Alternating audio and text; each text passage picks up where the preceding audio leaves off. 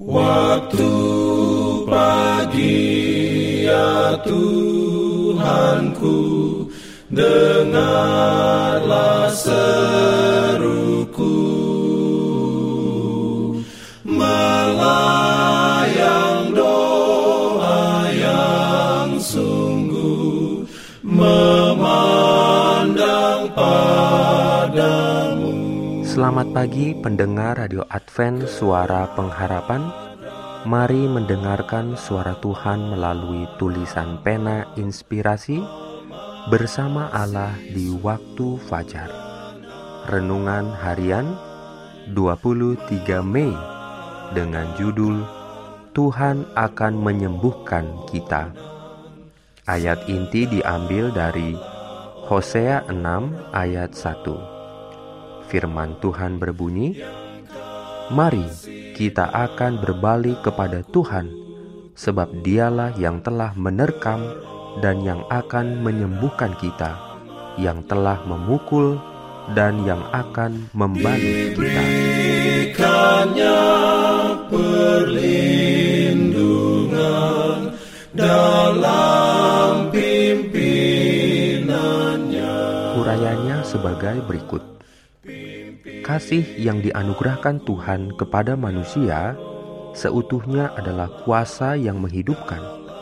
Semua bagian penting, yaitu otak, jantung, dan susunan saraf, bekerja demi kesembuhan. Olehnya, tenaga-tenaga tertinggi tubuh itu dirangsang untuk bekerja. Itu yang membebaskan jiwa dari kesalahan dan kesedihan kesusahan dan kegelisahan yang menghancurkan kekuatan hidup. Olehnya, timbullah ketenangan dan ketentraman. Itu menanamkan kegembiraan dalam jiwa, kegembiraan yang tak dapat dimusnahkan oleh dunia. Satu kegembiraan dalam Roh Kudus, yaitu kegembiraan yang memulihkan kesehatan dan memberikan kehidupan.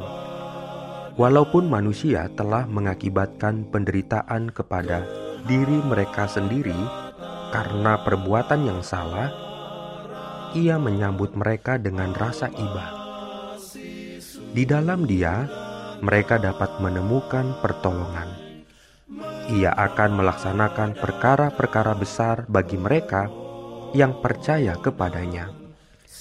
Walaupun dosa selama berabad-abad telah memperkuat cengkramannya terhadap umat manusia, sekalipun melalui kepalsuan dan penipuan setan telah menutupi firman Allah dengan bayangan gelap penafsirannya, sehingga manusia meragukan kebaikannya. Namun, kemurahan dan kasih Allah itu tidak berhenti mengalir ke dunia ini dengan arus yang besar. Sekiranya manusia mau membuka jendela jiwanya ke arah surga dan menghargai karunia-karunia ilahi ini, maka sifat-sifat baik yang menyembuhkan akan mengalir masuk dengan limpah. Yesuslah yang menyembuhkan tubuh dan jiwa. Ia menaruh perhatian dalam segala jenis penderitaan yang terlihat oleh matanya. Dan kepada setiap penderita, ia membawa pertolongan. Segala perkataannya yang manis mengandung penawar yang menyembuhkan.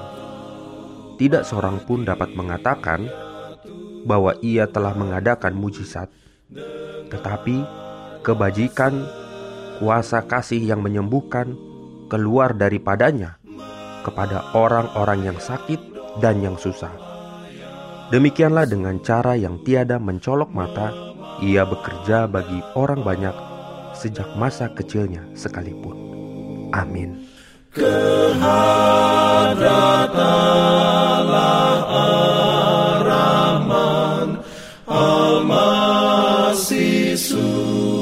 Pendengar yang dikasihi Tuhan, di tahun ke-35 pelayanan AWR Indonesia, kisah dan kesaksian pendengar terkait siaran dan pelayanan audio kami terus-menerus dikompilasi. Terima kasih banyak untuk yang sudah menyampaikan dan masih terbuka bagi Anda semua.